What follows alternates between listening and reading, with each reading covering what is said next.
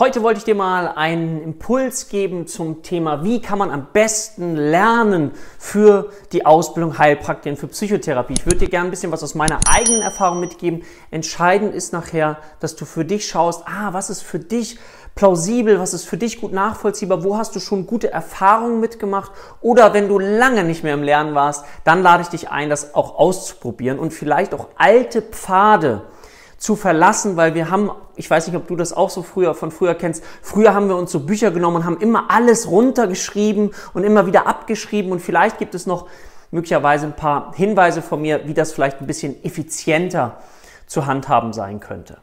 Mein Name ist Dirk, Dirk Schippel, ich bin Inhaber der HPA Heilpraktiker Akademie Deutschland und freue mich sehr, dass du hier heute mit dabei bist bei dieser Folge.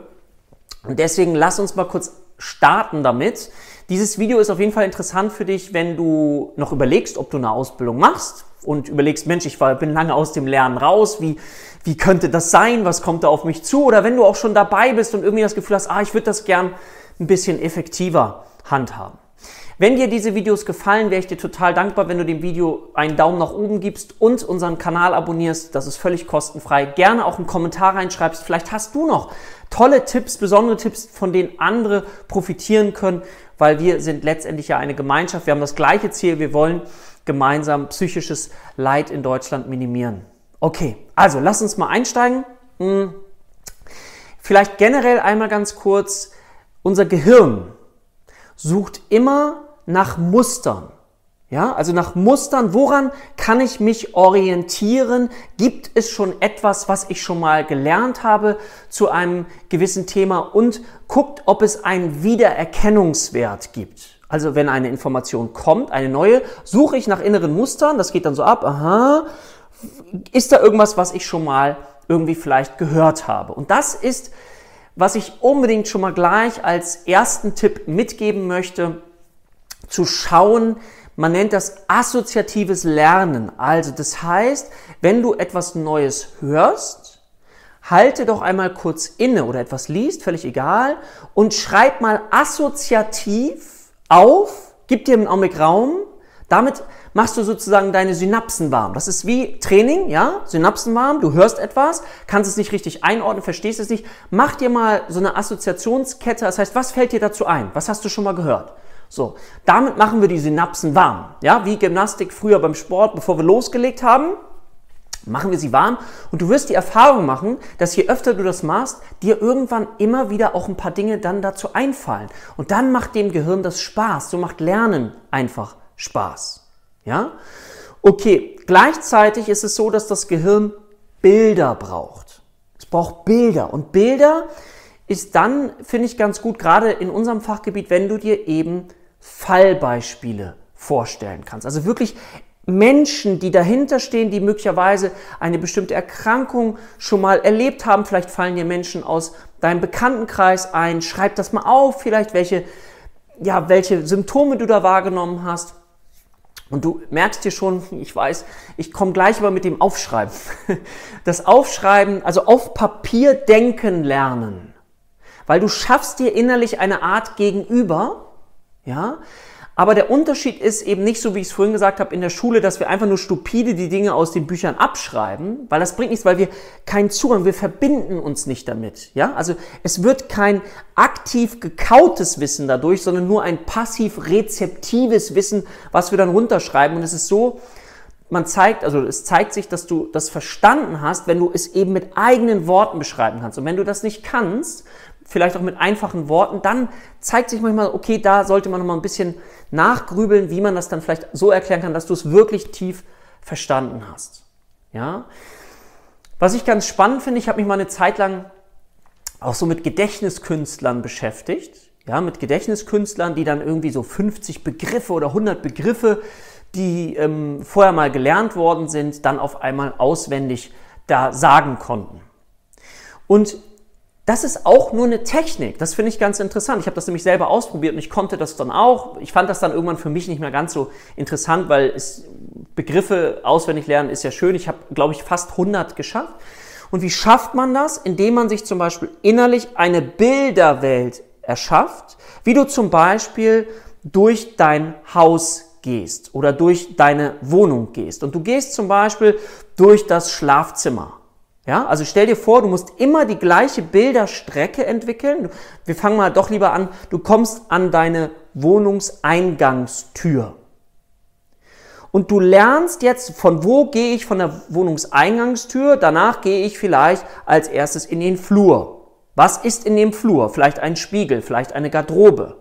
Du gehst dann weiter in die Küche. Und da sind dann Spüle, alles was damit ist. Und dann gehst du weiter ins Schlafzimmer. Und diese Welt, also wie du da so durchgehst, das musst du wirklich lernen, auswendig lernen, diesen Weg. Und dann machen die Gedächtniskünstler das so, dass wenn sie dann diese Begriffe lernen wollen, dass sie zum Beispiel mit der Eingangstür jetzt etwas verbinden. Also da ist zum Beispiel, wenn du dir jetzt einen Löwen merken sollst, als Begriff jetzt mal als Beispiel, dass dann da so ein Löwenkopf sozusagen an der Eingangstür ist. Ja? Und dich anbrüllt. Wow. So.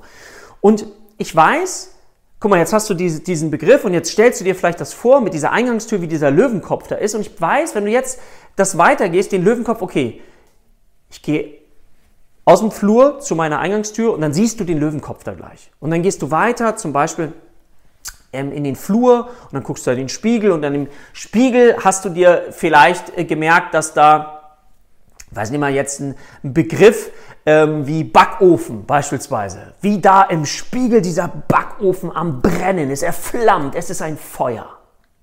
Und schon wirst du dir merken, bin ich mir ganz sicher, wenn wir diese Geschichte jetzt weitergehen, aha, du kommst an die Eingangstür, ah, das ist der Löwe, genau, Löwe, dann gehst du weiter, hast im Kopf, ich bin ja jetzt im Flur, da ist der Spiegel, da gucke ich rein, oh, da brennt der Backofen. Und so kann man sich zum Beispiel Begriffe merken. Du kannst dann deine Wohnung nehmen, du kannst dann dein Büro nehmen, du kannst die Strecke nehmen, du kannst unterschiedlichste Dinge nehmen, die aber, wie gesagt, die Geschichte dazu, wo du lang gehst oder was du machst, das ist das, was Entscheidende, was du dir merken darfst. Und dann kannst du dir auch Begriffe merken. Das war mal eine echte Kurzform dazu.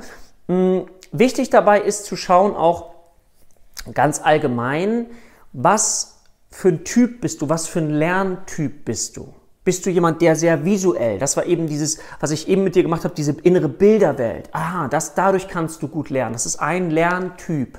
Also auch mal deinen Lerntyp zu bestimmen. Es gibt andere Menschen, die sehr auditiv, also das fand ich immer sehr bewundernswert. Ich bin in Anführungszeichen leider eher so ein visueller Typ, aber es ist total super für mich auch. Aber es gab Menschen, die in Vorlesungen oder wenn sie im, Unterricht oder wo auch immer sitzen, die brauchen das nur hören und dann prägt sich das schon ein. Das sind die auditiven Typen, also die durch Hören sehr gut lernen können.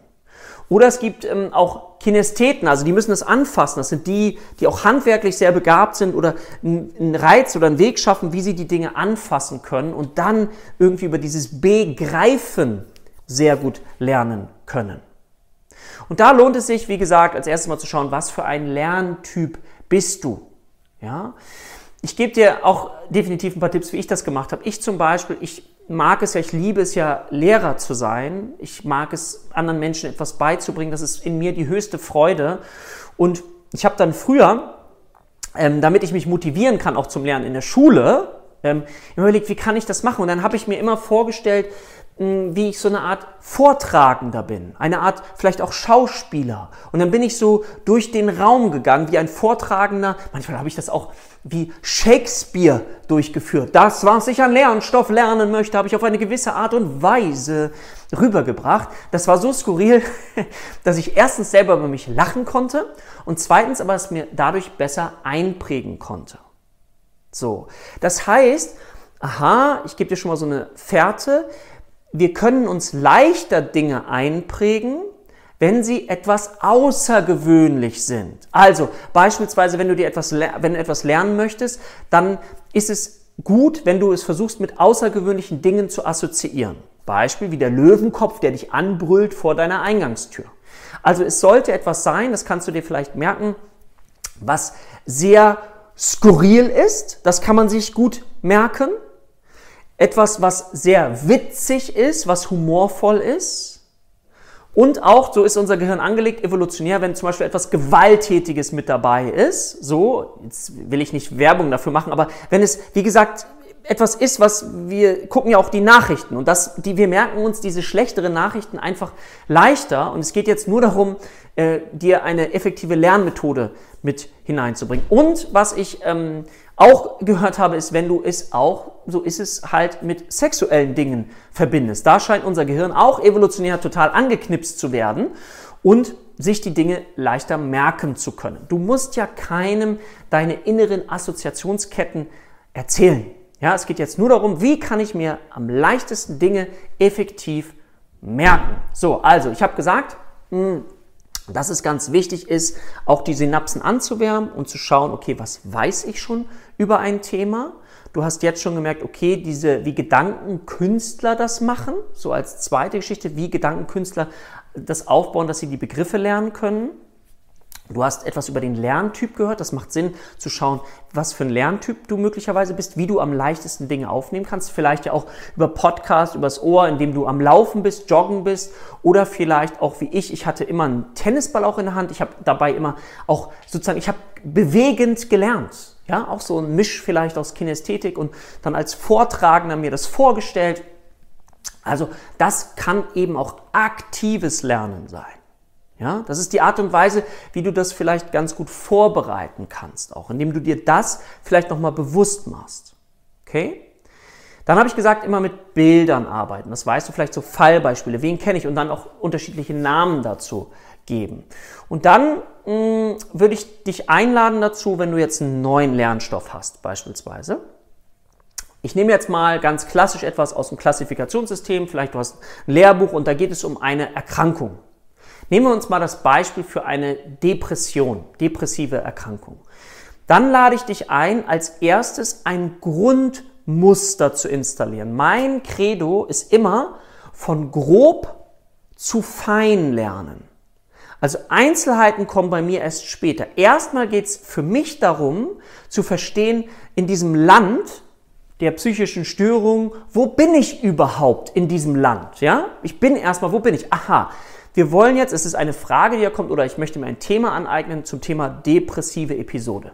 Dann ist die nächste Frage, die ich mir stelle, wo kommt denn diese depressive Episode vor? Also das heißt, wo ist die klassifiziert? Gibt es irgendwie ein Muster, ein Grundmuster, woran ich mich orientieren kann? Das war bei mir beim Lernen gleich wichtig, weil sonst hast du ja tausend lose Enden, tausend lose Fäden und weißt überhaupt nicht, wie du die irgendwie zusammenbringen sollst. Und deswegen lohnt sich aus meiner Sicht hier die Methode der Mind Maps. Ich denke, das kennst du, ansonsten google das bitte mal, wo du in der Mitte einen Kreis machst, da schreibst du jetzt zum Beispiel rein depressive Episode, Depression und dann machst du so Pfeile. Und dann lade ich dich dazu ein, immer nur ein Fakt, den du lernen möchtest, auf so einen Mindmap zu schreiben. Also ich hatte dann wirklich hunderte. Es macht aber nichts. Das Papier ist lohnenswert. Ich würde nicht zu viele Sachen auf eine Mindmap machen. Manche finden es gut. Ich mache es immer einfacher. Und dann habe ich zum Beispiel mir überlegt, okay, depressive Episode wusste ich, dass es im ICD-10 Kategorie F3. Das habe ich mir in die Mitte geschrieben als ersten.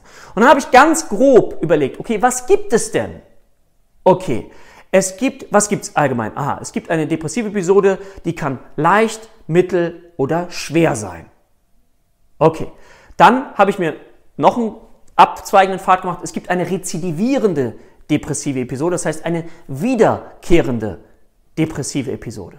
Habe ich auch noch auf dieses eine Chart geschrieben. Dann habe ich einen weiteren Strich gemacht und habe dahin geschrieben, es gibt eine depressive Episode mit oder ohne psychotische Symptome.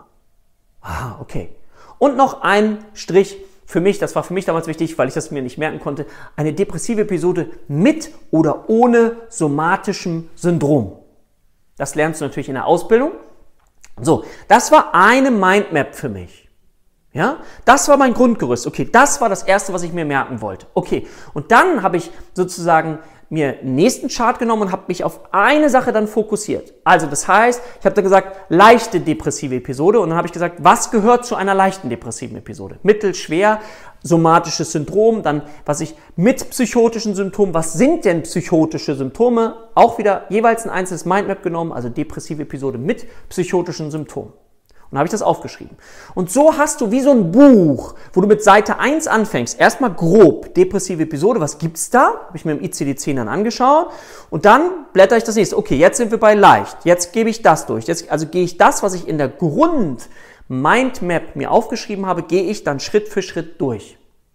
Das ist das Grundmuster, die Bilderwelt, anhand dessen man sich orientieren kann. Du kannst dir das vorstellen, wenn du dir ein Möbelstück ähm, vorstellst vielleicht, dass du dir so einen Schrank mit ganz vielen Schubladen vorstellst. Und du hast jetzt sozusagen diesen Schrank gebaut mit diesen Schubladen. Du hast jetzt noch gar nicht intensiv in diese Schubladen reingeguckt. Da wäre mein Bild, die, das Aufmachen einer Schublade ist dann der Inhalt, der dann drin ist, wenn du jetzt sagst, was gehört zu einer leichten depressiven Episode. Das ist das, was in dieser Schublade ist. Und dann hast du nachher irgendwann immer mehr Fächer, dein, dein Schrank wird immer größer und größer und irgendwann hast du ein Zimmer voller Schränke, in dem du einerseits die affektiven Störungen hast, dann die Angststörungen, dann dies, dann das, dann das, dann das. Von grob erstmal gelernt, was da so drin ist Deswegen schau dir, wenn du bei uns Schülerin bist, weißt du das schon, weil ich das für alle Störungsbilder gemacht habe, diese Mindmaps, diese ganz grobe Einteilung, dass du erstmal verstehst, okay, welche Störungen gibt es überhaupt alles? Wow, spannend. Und dann gucken wir uns einen Schrank an. Und diesen Schrank beschreiben wir dann mit diesen Mindmaps, was ich gesagt habe. Und dann lernen wir immer mehr und mehr das, was in den Schubladen ist. Das Tolle daran ist, was ich finde, ist, dass wenn du auch in einer Prüfung bist oder wenn dich jemand etwas fragt, dass du immer ein Muster im Kopf hast, wo du sagen kannst, okay, jetzt, äh, der stellt mir eine Frage, ich bleibe mal bei der depressiven Episode, okay, depressive Episode, wo ist mein Beginn, wo ich ansetzen kann, um diese Frage zu beantworten? Also ich beantworte sie nicht einfach, brüpp, sondern ich überlege erstmal, okay, wo ist der Beginn? Okay, depressive Episode, wo ist das klassifiziert? Es ist dort klassifiziert. Was ist dann noch alles drin? Okay, das ist SIM. Ja, wenn ich zum Beispiel gefragt hatte, äh, werde, ähm, was ist ein äh, oder wo kann ein Hypo, oder anders nochmal, hypochondrischer Wahn bei der Depression? Wo ist das einzukategorisieren? Dann kann man diesem Muster genauso folgen. Sag, okay, wo sind wir? Depression, okay. Wir sind ähm, bei, diesem, bei dieser Mindmap, die ich gerade gesagt habe. Ähm, das ist eben leicht, mittel, schwer, mit, ohne psychotische Symptome. Aha, mit psychotischen Symptomen. Jetzt gehe ich die nächste Mindmap mit psychotischen Symptomen welche psychotischen Symptome kann es bei einer depressiven Episode geben? Aha, da haben wir vor allem die inhaltlichen Denkstörungen in Form von Wahn. Welche Wahnthemen sind das? Aha, dort kommt eben hypochondrischer Wahn vor.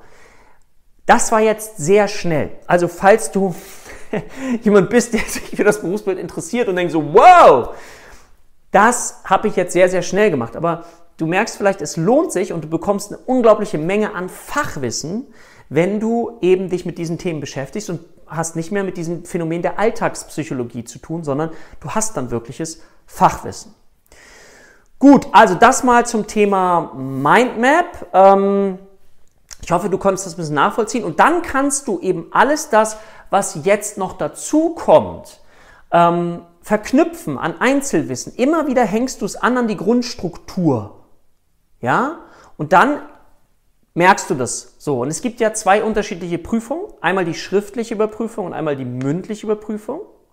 Und viele machen die Erfahrung, dass sie bei der schriftlichen Überprüfung das hinkriegen, kreuzen sie an, kreuzen sie an. Und dann bei der mündlichen Überprüfung so dieses Sprechen, ja, ist wahnsinnig schwierig. Deswegen lade ich dich ein, fang gleich frühzeitig an, davon zu sprechen. Stell dir vor, wie du in deiner Praxis bist, wie du deinen ersten Patienten hast. Stell dir ein Fallbeispiel vor und dann Geh jedes Fallbeispiel auch nach dem gleichen Muster durch, was du gern über diese Person wissen möchtest, welche Symptome sie zeigt, dann die Verdachtsdiagnose, welche Ursachen so eine ähm, Erkrankung haben kann, wie weit die verbreitet ist, wie die Prognose vielleicht dafür ist, wie man das vorbeugen kann und dann wie man auch theoretisch zumindest therapeutisch daran arbeiten kann.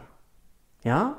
Und dann hast du immer die gleiche Struktur und dann kannst du das finde ich sehr gut miteinander verknüpfen.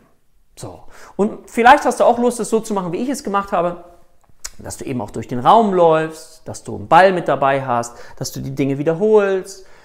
Probier dich aus, probier dich aus und ich lade dich ein, finde ein System, finde dein System, Mittlerweile gibt es auch super Apps, auch für Karteikarten lernen. Das ist zum Beispiel etwas, das möchte ich dir dann noch mitgeben.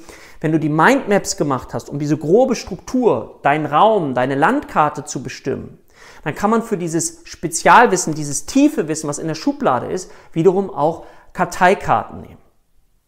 Es wäre vielleicht nochmal ein eigenes Video, wie man das dann nutzt. Ja, auch da gibt es ganz, ganz spannende Geschichten. Man kann das manuell machen, so habe ich das früher gemacht mit so einem Schuhkarton, den ich mir dann gebastelt habe für Karteikarten nach einem bestimmten System. Oder es gibt heutzutage auch schon Apps, wo man damit üben kann. Also das sollte mal ein Video sein. Du siehst, auch daraus könnte man noch mehr machen. Ja, finden, unsere Schüler finden das auch bei uns auf der Plattform.